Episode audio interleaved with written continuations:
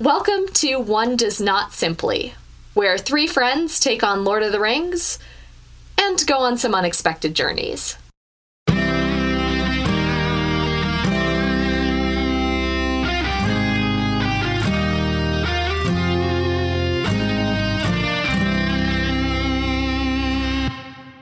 I'm Wanda. I'm Navia. And I'm Ishani. We've been friends for almost 20 years, and we decided it was finally time to start a podcast. Over the years, we've gone our different ways, but we're coming back to the one thing that we bonded over in the first place. We read Lord of the Rings way back in middle school, and now we're gonna do it again. Yeah, and even though we love them, these books are a slog. So here's our plan uh, we're going to read each book chapter by chapter, and then when we finish one of the books, we're going to watch the corresponding movie. This material isn't new to us, so there are going to be spoilers for the entire trilogy in every episode. If it's new to you, you shall not pass. Just kidding. But do proceed with caution. Let's start at the beginning how we became friends and how we fell in love with Lord of the Rings. So, uh, rewind like 20 years back to middle school, and um, I just moved uh, cities and schools, and I met you guys when I joined a new school. And um, when I when I joined your group of friends, you know, everyone was pretty much already obsessed with Lord of the Rings. I think it was right around the time the movies came out, and um, you were all really into it, uh, into the characters, into the fan fiction, and things like that. And I honestly first just rejected it wholeheartedly. I was like, I don't want to be involved in this. Um, it seems like too much effort to catch up. I just, I'm just not going to do it. Uh, eventually, that got kind of old because it wasn't a thing that went away. Um, you guys stayed obsessed with it, so I eventually decided to check out what was going on. And I was kind of an elitist about how to be a fan of something, and I felt like I had to read the books before I watched the movies um, because I always just felt like books are better than movies. And so I read the books. Uh, I think in sixth grade, I made the slog through them. I had read The Hobbit like many years before, but didn't even realize it was connected. And um, then I eventually watched the movies and pretty much seamlessly entered the obsession that you already had. Which is hilarious because my memory of things is really different. Um, not only did I not like The Lord of the Rings, uh, I didn't like you very much when you first came to our school. Uh, we had kind of this weird nemesis relationship that neither of us are entirely sure how that started, but it definitely existed for several years. Um, and my memory of the way that this worked was you came to our school and you got into Lord of the Rings, and it was this thing that you had in common with people who I thought of as being my friends. Uh, and so I kind of got into Lord of the Rings out of spite because I didn't like the idea that there was something that brought you closer to people that I was friends with and that kind of pushed me out of the group. So, very begrudgingly, I decided that I was going to go back and essentially make myself like the books and like the movies so that it wasn't a thing that you had in common with all of our mutual friends and that I didn't. We should probably mention that we're no longer nemesis. Yes, we're, we're friends now. we are friends now, um, and we're not entirely sure how that happened either, but it did happen. Yeah, and I am new to almost all of this backstory. I did not know that that was going on at the time. Um, I got into reading Lord of the Rings because you know I like to read, and uh, also because it was it was a big deal in my family. Um, my dad uh, got really into Lord of the Rings when he was a teenager. Um, my dad actually speaks Elvish. Um, and uh, so it was something that he and my mom brought into our house when I was really young.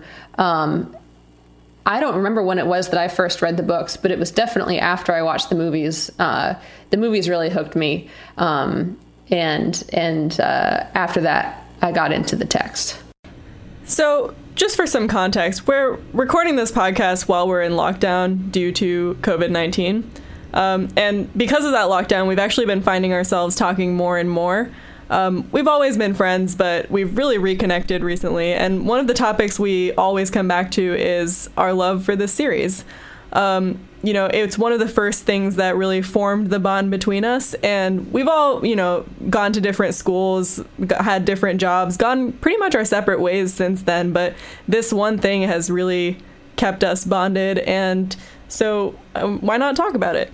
Um, so, with that in mind, let's dive into episode one, where we're going to be discussing the prologue from the Fellowship of the Ring. All right, so where we begin? Concerning hobbits. the prologue. The prologue. Uh, I'm going to admit something to you guys. I, I've read these books a lot of times, and I don't think I've ever read the prologue until now. Neither have I. And I was really surprised because um, I think for like the first couple pages of the prologue, you sort of feel like you're reading like bonus content. Um, like you're reading some kind of exposition or context that like you really could afford to skip.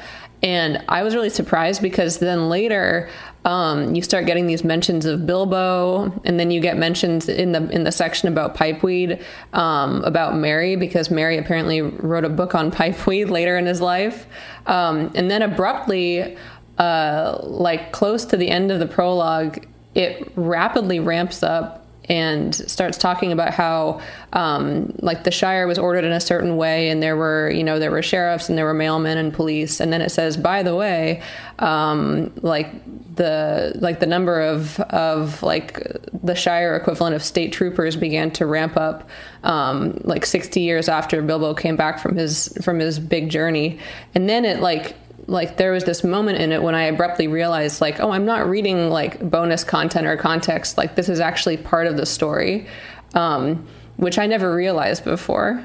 Okay, so for those of you who aren't reading along with us, this the prologue is called well, at least part 1 of the prologue is called Concerning Hobbits and it's essentially just a history of this race called the Hobbits, what they look like, where they live, how they got to where they live, how many different clans there are. Uh, it's it's split into four parts. So the second part is concerning pipeweed. So we just get a brief history of the the weed they smoke, basically. Uh, and then the third part is on the ordering of the Shire, which is uh, focused essentially on the area that they live in, um, the people that oversee that area, the types of um, you know positions they have, like mayors and sheriffs and things like that. And then the last, the fourth part is I would say probably the most important part to the story, which is that synopsis of what happens in The Hobbit, which is where Bilbo goes on this journey with Gandalf and he finds the ring. Um, and he finds Gollum, the creature guarding the ring, and he essentially tricks him into basically letting him escape. So, what did you guys think of this discussion of the hobbits as a race and basically this like peaceful and idyllic world that they live in. I mean, this is my impression that the Shire is protected by uh, governing bodies that are like completely outside of it um, from anything bad that could come in uh, and and infringe on their peace, right? Like there's there's civilizations that operate kind of to the to the east and the south of the Shire, roughly, um, that that serve the function that normally like having their own having their own like. Uh, like security forces would serve. I didn't get that impression. I think that was sort of how it was set up, but that after the fall of the kingdom that it was pretty self-contained. Yeah, and even if I guess like even if they were protected from outside enemies coming in and attacking, like it doesn't really explain why there was no internal conflict. And the only explanation he really gives for that is because they're just inherently a chill race, which seems kind of strange. Yeah, one thing he mentions that, uh, like in particular, is that hobbits don't have greed, and then like the, what he follows that up with was uh, and you know as a consequence of them not being greedy people uh, nothing ever changed there. Almost like tolkien thinks that the engine of, of change in human society is avarice. I bet you tolkien thinks exactly that. But he contradicts himself or he will uh, in like a chapter. Because the whole like so oh, the whole like sackville baggins thing yeah. I mean, there's a whole like tiny little plot line about how some of Bilbo's relatives are definitely just trying to cozy up to him for the inheritance money. So to say like there's no greed, there's no sort of avarice or like aggression even is really interesting because that in and of itself feels a bit like an idealistic view of the hobbits as we get to know them in the books. I wonder if like okay, this this I'm I'm gonna go out on a limb here. Um, so one of the things I'm most excited to cover about the books because it wasn't in the movies is the Scouring of the Shire, um, which makes it clear that hobbits like are corruptible, right? They can be manipulated and convinced by, in this case, Saruman. Um, I wonder if like Tolkien just thinks that like if you put a set of people who are all the same in one place and just leave them alone, like nothing will ever happen. Yeah, this is like the white supremacist theory of why like Sweden and Norway are doing better than us. I don't know if it's like well, I mean, I, I'm think I'm thinking about it from the the lens of like him fighting in these wars, right? Like where he he basically yeah, the idealization of the English countryside, right? Yeah, right, right. And like I don't know if he's thinking of it necessarily from a white supremacist angle so much as a like nationalistic angle. Um but there's it's definitely tinged with that a little bit. Right, but like like, like the idea like you're saying is that if people are if people are the same, if they share some if they if they share enough of the same cultural values, there won't be any conflict, you know, sufficient to create um, sufficient to create major social problems. But what's funny though is that like he mentions uh, he mentions like economic inequality in the Shire um, in the part where he talks about the different kinds of houses that hobbits have. Um, he mentions, and I thought this was interesting trivia, that not all hobbits live in holes. And I guess I'd forgotten that that was true. That like Bilbo's Bilbo's house, Bag End, which you see in the movie, and is like a beautiful sprawling underground home, um, is like not actually the norm, and that uh, most hobbits live in above ground houses just because there's not really enough real estate for everyone to have a hole. Um, so the people that live in hole, or the hobbits that live in holes are rich hobbits like Bilbo and very poor hobbits. Which is which is such a like I mean it's such a parallel to like the idea of single family units versus like you know multifamily homes and units where it's like only the really poor and the really rich have these holes right. Totally. I like that's funny that you say single family homes and multifamily homes. I was thinking like it's like eh, eh, like analogous to having like a eh, like an inner city apartment. Yeah yeah that's basically what i mean where like you know when we traditionally think of people having a house we we do think of it as like a sim- single family standalone home even though uh, like a lot of people are not living in that situation. Right, right, right. Exactly. Like the like like when you think of like a place that people live, like you typically think of a house, even though like houses are um not maybe the exception at this point, at least in the in the US. As, certainly in cities, certainly in in urban areas. Yeah. Yeah. I mean, so I, I, guess like what I'm coming around to is that like the Shire is described as being like a pretty nice place, but once you consider the fact that you have hobbits that are so poor that they're living in like really shabby holes, like described almost like they're like they're gophers, um, I guess maybe there are a lot of problems in the Shire, and it's there's just certain aspects of it that are better than other places. Yeah, and the other thing that really struck me thinking about like, oh, but there won't be any change, or there's sort of this preservation of a way of life if everybody is all the same, is that the change that he does describe is this increasing sense of we have to be really insular, we have to keep outsiders out, right? That he talks about that a couple of times, that they're increasingly wary of outsiders, that they're increasingly sort of policing their borders, essentially, to keep people who are not like them out of their community, which I think hits hard right now, but it was interesting to see that in the lens of like them kind of mistrusting the elves because I think from especially from the movies and even I think from the rest of the books, we get the impression that the elves are kind of like the pinnacle of what a race can be in this world. Um, and like it's it's interesting to see this kind of like oh like they actually aren't liked by everyone. And there's you know the hobbits really go from respecting them and wanting to learn from them to like completely mistrusting them. Which again is really interesting in the context of it, pretty much throughout the rest of the books the elves are portrayed as the the best of the races in terms of their moral quality. Yeah, which is I, I always think that's so weird that they're that they're portrayed that way because they basically run away. like the yes, there yeah, are some elf problem solving is not ideal. Yeah, like the majority of the elven race, like their solution to this problem is just like, oh, I give up on Middle Earth. Bye.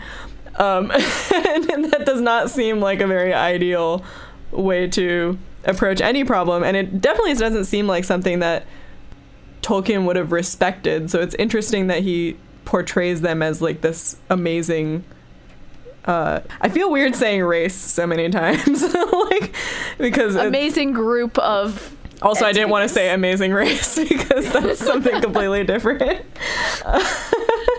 the single best episode of The Amazing Race. it's just elves in all the contests being really good at everything shortly after getting into Lord of the Rings and then getting big into fantasy in general, I began uh, really worshiping the idea of Europeans.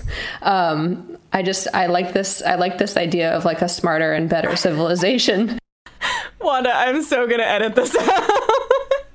this sounds so bad. Does it sound bad? Okay. Like, is there? well, but I mean, I I think it's valid, right? There's this sense of like, oh, Americans are like uncouth and uncultured, and it's because we're sort of younger as a a country and as a culture, like or as a sort of cultural blend. And there is that perception. I think a lot of people go through a point where they're like, oh, well, everything is just better in Europe, right? And it's not sort of because of the whiteness because i think you can look at people who would say oh well you know i didn't have a european phase i had like a japan phase right but like this sense of admiring a place that is much older and suppo- like we think of it as being more refined by virtue of its age yeah and i should clarify like i, I mean I. but also, please don't say that you just like you really fell in love with the Europeans because that just. I think the part I'm going to edit out is when you said you worshipped the Europeans. All right, all right. If I can try and like like live like redo that statement, I'd say that like after after reading Lord of the Rings, I fixated on um, this idea that you know, somewhere outside of the United States, which I thought of as so tacky and, and uncouth, um, there was a place that was that was smarter and had you know more refined uh, practices and lore. And uh, because I was white and had very little exposure to to like non-white civilizations, yeah, I I like fixated on Europe. Um, am I am I proud of that? Like looking back on it, absolutely not. Um, but I, I, think that that was a phase that I think a lot of people our age went through when we were when we were like around ten, maybe we, like becoming teenagers. Was like this phase of saying like, oh my god, like George Bush, like screw George Bush. I just want to go live in Norway. Yeah, and uh, you know, I don't. I honestly don't think it has anything to do with you being white because I, we both had those phases too. Like I went through and possibly still going through a huge Anglophilia phase where I was just obsessed with anything like about British history, written by British authors, British TV, everything. Like I just thought it was better for some reason. And Ishani, as we all know, the Japan thing was definitely referring to yourself. yes, correct. Um, so I like yeah, that's totally fair, and I think I don't I actually I never thought of it coming from Lord of the Rings in that way because I I always saw Lord of the Rings as British literature that I just liked already. Okay, so that's kind of a lot about the hobbits as a race. So let's talk a little bit about pipeweed. Point of order. We, and I don't know if this is true for you guys, but I had been laboring under this understanding that pipeweed is weed, right? I was sort of picturing for years and years and years that the hobbits are just like charmingly high AF the entire time. He straight up says that it's tobacco. It's nicotine, which It's means nicotine. He he's he specifically mentions a variety probably of nicotiana and it's uh, not difficult to imagine what that might be. I mean, it's not even imagine it. It's like that's actually what it's called, right? Yeah, yeah. Yeah, I mean, honestly, I always thought it was weed too. And I think part of that is because of how the movies portray it. um, Right. Because you get some scenes of Merry and Pippin like smoking this weed and like being what looks a lot like high. So, Yeah. Uh, Although it is yeah. really funny in the context of it being nicotine, which is a stimulant, that like the hobbits are A, constantly wired, and to B, like, should never be hungry because a stimulant, like, stimulants are appetite suppressants. So it actually makes way more sense to think of it as real weed because the hobbits are like super chill and laid back and eat a ton. Yeah. Right, but either way, also the entire chapter or section on pipeweed, I was just like, stop glorifying substance use, Tolkien. grumble, grumble, grumble. Like none of this bullshit about it being an art form. You know what? Tolkien is a veteran, and I think we need to respect him a little bit more on this podcast. um, uh, but you know, I- uh, we're not we're not you know not considering the possibility that a, a nicotine-like substance just has a completely different effect on hobbits. Um, because you guys have prevented or presented pretty solid evidence that uh, if it really if it really was like smoking cigarettes for hobbits, uh, they wouldn't be eating six meals a day. Um, they would probably look a lot hotter. Um, Wanda, don't glorify substance use. Think of the children who probably shouldn't be listening to this podcast. Oh yeah, we should uh, maybe put a not safe for children warning at the beginning of this. It's a PG-13 podcast too. so part two is pretty short, um, and it leads us into part three, which actually contains one of my favorite sections that we read, um, which I'd totally forgotten about, which is this idea of uh, what they call mathoms, and it's basically like things that you don't have any use for, but you don't want to get rid of. I love this too. I love oh, this. one of the things I've been doing while being stuck at home is like trying to Marie Kondo my house and like get rid of things that I don't need. And this just like hit me for some reason where I was just like, there are so many things that are so hard to get rid of because I have no use for them, but I, I can't throw them away and I can't donate them because it it just like means something for some reason. My moment of relatability was when the hobbits were described as eating six meals a day, and I was like, well, that's relatable. Also a coronavirus. right, the big COVID 19 mood right there. Navia, what's uh what's an example of something in your house that you don't use anymore but you can't give away? Um, so I have like a ton of old t-shirts just from like various activities that I've attended, concerts that I've been to, whatever it is. And there are at least like 30 of them that I do not wear anymore. And they pretty much just like sit in storage in my house, but I can't bring myself to get rid of them because they feel like just like mementos of that thing that they came from. I love the idea of there being like a public place to put that stuff. I, I love that idea. Like, first of all, I love the fact that there's a word for it, which is mathom. Um, I I'm gonna use that, and no one will know what it means. but but I love that, and then I love the idea of just like this this museum where they can all just go put this stuff, and it you know there's no use for it, but you can I guess go look at all the stuff that meant things to other people. Yeah. Or if you're Bilbo, you can just uh, you can just clout drop uh, an elven sword into the Mathom house and say, "Yeah, I, I don't have to use this anymore."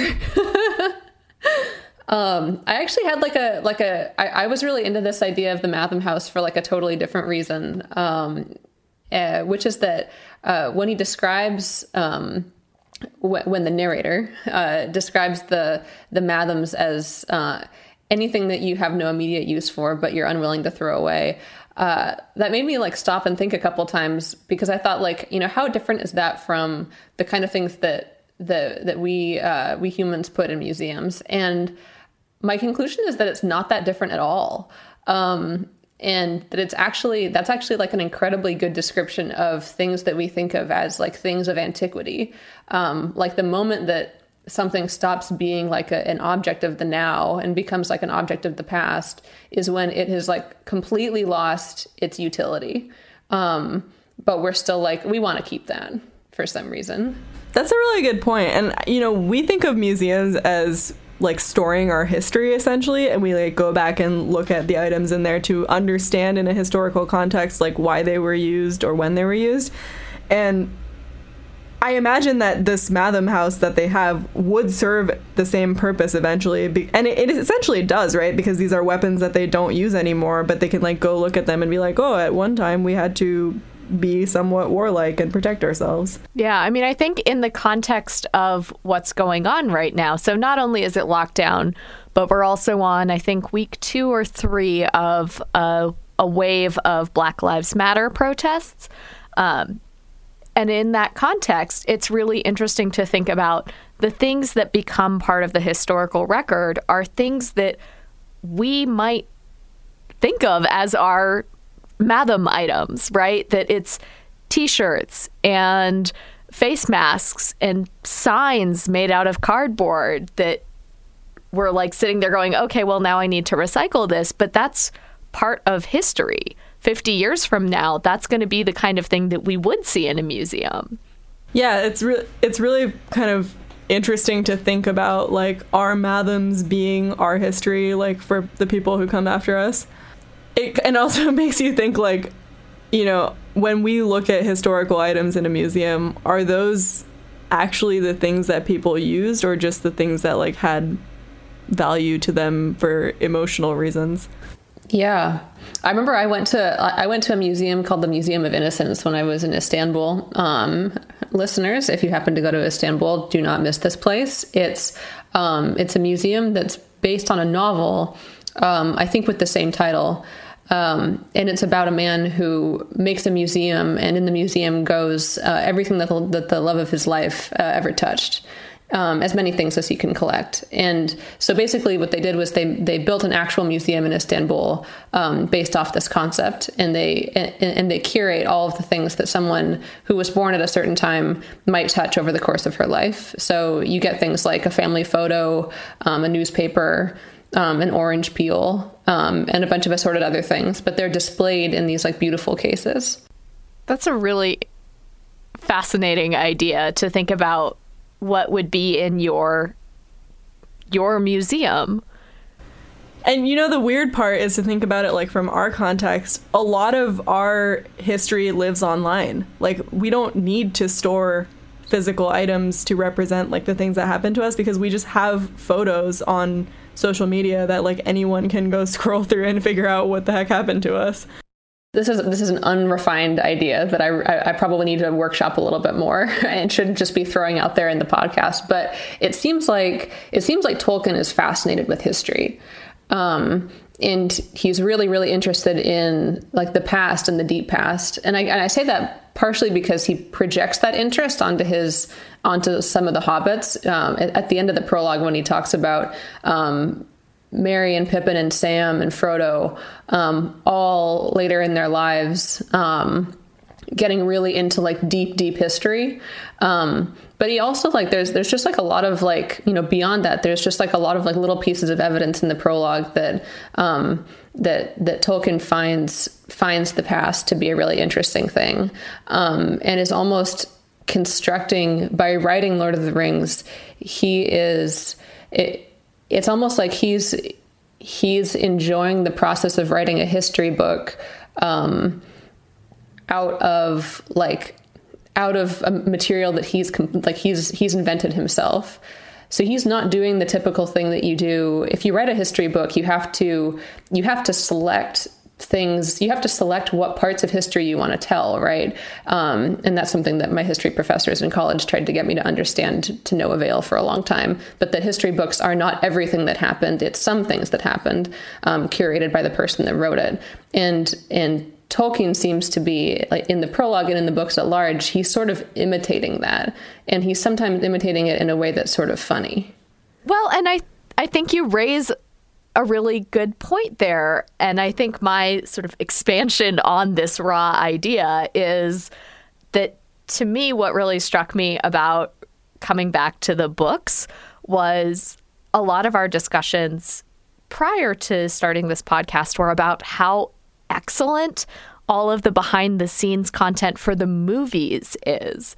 And so to me, it's really interesting that you're talking about how Tolkien is essentially curating the books as as though they are history because then in an expansion of that it feels like in making the movies the production crew curated their own history, the history of making the films, all of the work that went into it, all of the shenanigans that happened behind the scenes as their own way of sort of paying tribute to the work that Tolkien was doing in putting together all these appendices and the footnotes and all this random trivia that he's collected and appended to these stories is now something that we're seeing in an entirely different medium in the movies. And it's something that we all really love in the movies. I mean, there still isn't any film or film series with behind the scenes content that is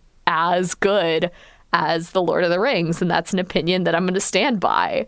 So I don't know that it was necessarily an intentional parallel, but in hearing you talk about how Tolkien did this active curation in the process of writing, I think it's really interesting that it encouraged people who love the books to do some curation of their own. And in a way, it's kind of what we're doing with this podcast. I think that's a great parallel to draw. You know, if for no other reason than it highlights a clever marketing play by the people that produce Lord of the Rings movies. You know, uh, like you know that people who like these books are people who can love not just a story but a whole world. So if you produce a whole world of content, there's going to be an audience for that. I think all of us, when we were kids, were sucked into the world of the movies just as much as the world of the books. Yeah, and I think also one of the interesting things is getting to the last part, part four of this um, this section, is the way that Tolkien writes plot is so different from the way that he writes the, this history that he's creating, where he's obviously so into like describing this the history of the hobbits and how they got here and what they are. And then when it gets to like section 4 in which he basically gives a synopsis of the plot of the book The Hobbit.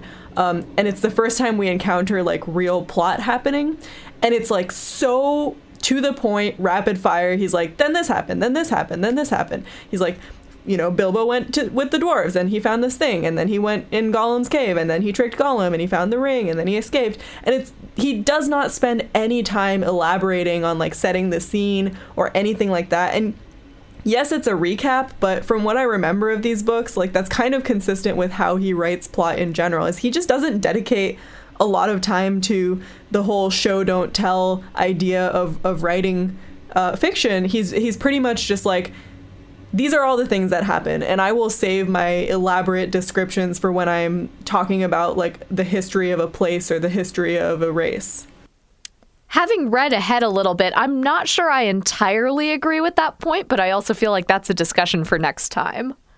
Yeah i think it always just strikes me and yeah you know that's fair because i'm remembering that the first chapter is about this birthday party that he describes in in decent detail but I think what I'm remembering is just like there are some chapters later on in the book that I remember being really drawn out scenes in the movies and the chapter is like super short. Like some of the battles are some of the longest parts of the movies and it's like here's like 7 pages on this battle. Yeah. Definitely with the action scenes I totally agree with you. Well, yeah, and I mean like you know additionally I agree with you, Navia. Like, Tolkien is not writing in a way that makes you see what the characters see or hear what they hear or think what they think. Um, and I think despite that, it's it's so enjoyable to read, which is really interesting. You know, we're used to get to books, I think, giving us a lot of information about what's going through, uh, you know, a character's mind and putting us in their shoes, and you know, books that really try to make you feel present. Um, and give you as much of a stake as possible in what's going to happen next by making you feel like you're you know you're right there um, in the scene. This is so different. You're aware that this is a story that that not only has an end but even within the world of the book it ended thousands of years ago um, the story is like way already over even within the literature and um, you're also aware that there's a narrator um, in the book who's not really a character in the story, but you're still receiving the story through them secondhand. Like compared to the, the literature I'm used to reading, I don't feel present with the characters in this book. There's always this this layer between me and them. Yeah, that's a really interesting point, and I actually kind of want to keep an eye on that as we keep reading. On like if we ever get any insight into like what any of the characters are thinking, the way we typically do in other books and that kind of just really lends itself back to the idea that this is a history and not a fiction where he's just like these are the events as we remember them happening and we have no insight into what anyone was thinking I honestly love it. It made me think so much about what it means to be immersed in a story or to like relate to a character. And I love the way that at the end of the prologue, Tolkien manages to shift from writing uh, a description of history into a narrative. Um, I'm amazed that a writer can do that. It's it's like bending space time. Okay, maybe not really, but like it's sort of like that. Well, and I I feel like that's a good point at which to ask the big question of how do you think that this prologue functions as a prologue to the rest of the trilogy? Because it, it certainly sounds like, Wanda, you enjoyed it more than on previous attempts perhaps is a good word yeah i i'm gonna kind of stand by my original take on this prologue which is that like it was certainly more interesting to read uh, as an adult than i may have found it as a child but i still just don't feel like it belongs here in the book it doesn't give me any information that i need going into the the story, um, and it just kind of feels like it could have been an appendix. I think I kind of second that, and the thing that I took away from the prologue was having read the other the rest of the book and the rest of the trilogy, a lot of the stuff in the prologue didn't feel like it was necessarily reflective of things that I knew were going to happen later on. That some of the generalizations Tolkien made, some of the ways he described things felt, if not sort of sufficiently nuanced and occasionally outright contradictory to the way characters or events are going to happen later on. And so while I think I had an easier time just physically reading it as an adult, I still don't know that I enjoy it all that much as a prologue. I don't know that it serves its purpose the way I would want it to, right? And of course, with that caveat of it's my opinion, but I don't know that it felt like a good starting point to bring people into this world. I totally disagree. I think that both of you are missing the point. Um, the information in the prologue is maybe not all relevant to the story, but it's relevant to the world in which the story is taking place. I think what the prologue is supposed to get you accustomed to is the fact that there's more than more to this fantasy than the story itself about Frodo and the Fellowship. And if you choose to not read this part, you're choosing to opt out of part of the art. Um, I think that that makes it important that uh, that it goes in a prologue, right? Because you know, it's if it was in an appendix, then the reader wouldn't have this wouldn't have to make this conscious choice of I'm going to skip this. I'm going to skip over. I'm going to skip over part of the literature. Can I ask kind of like a tangentially related question? When when you guys read books, do you read the foreword before you read the book? Wait, prologues or forwards? I guess I'm thinking of forwards. Um, but let's add, yeah, let me ask. I'll open that question to prologues too. Like, do you start at chapter one or do you read the things that lead up to it? I will read prologues. I will read if they've included some poetry or lines of sort of non prose text. I will read all of that before I start a book. And I think that's why I don't care for the prologue as much as you do, Wanda, is I don't think that it doesn't have a function. I just don't think that it improves the reading experience. Really? You don't think so? It's not, oh, it's total useless garbage, but I also think that as a reader, I would rather get that information by starting at chapter one. And I think I would have had an easier reading experience starting at chapter one.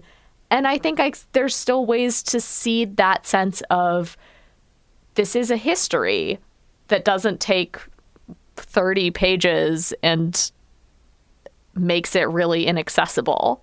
I feel like we were talking a while ago about who we were as students and I feel like this is very exemplary of like our patience as people relative to each other. I mean, Ishani, if you if I had to guess if you were the kind of person that read things that came before chapter 1, I 100% would have thought that you did just cuz like that's who you are. It, that's the brand. Yeah, you're very intentional and like you pay attention to detail. I like I if I see anything before chapter one, like I flip those pages immediately. I don't even remember the last time I read a foreword or a prologue until I guess this. This is the first time in a while.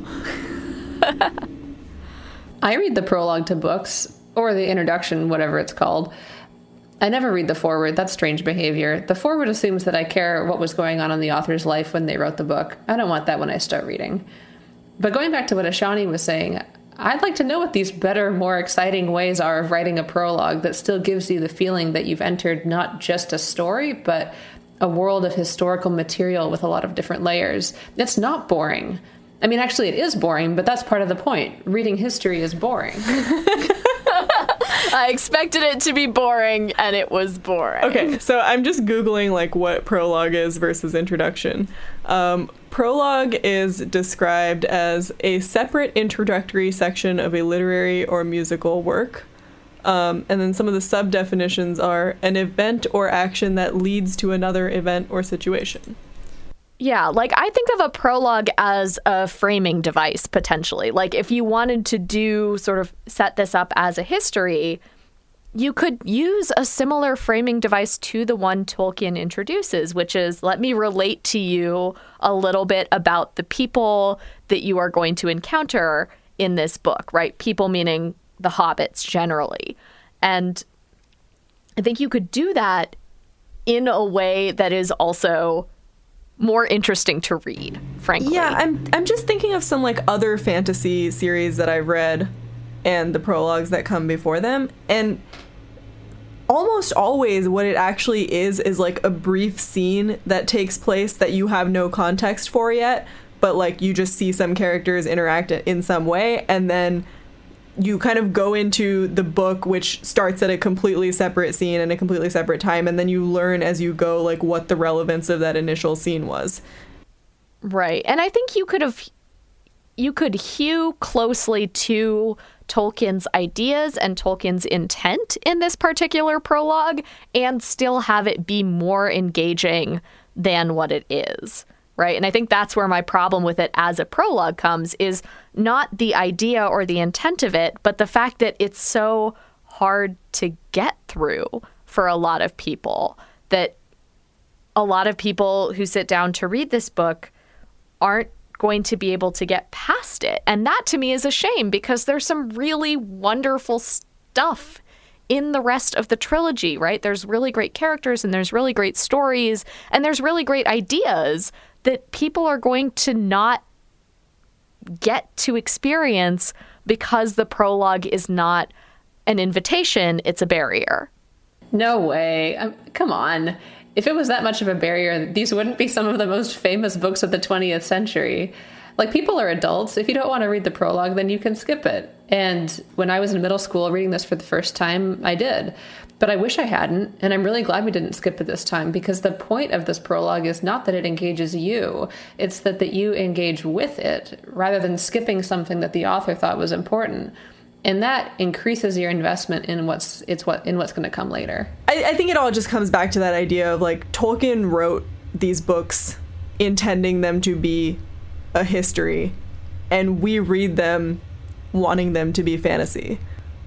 I feel like the takeaway here is that we are huge fans of this series, but that doesn't mean that we're necessarily fans of every single part of this series. And that's what makes it fun to talk about. I mean, I think some of our listeners are going to be reading along with us and really immersed in this lore and getting really excited with us about the things they're finding out. And then some of our listeners are going to be like, I just cannot drag myself through this book. And that's fine because you can just listen to us do it instead. So, with that said, thanks for listening to One Does Not Simply. This episode was edited by Navia. You can find us on Twitter and Tumblr at One Does Not Simply Pod. If you want to help support the show, you can find a link to our Patreon in the show notes. Special thanks to Andrew, Nishant, and Ursula, and to all of our listeners for joining us on this journey.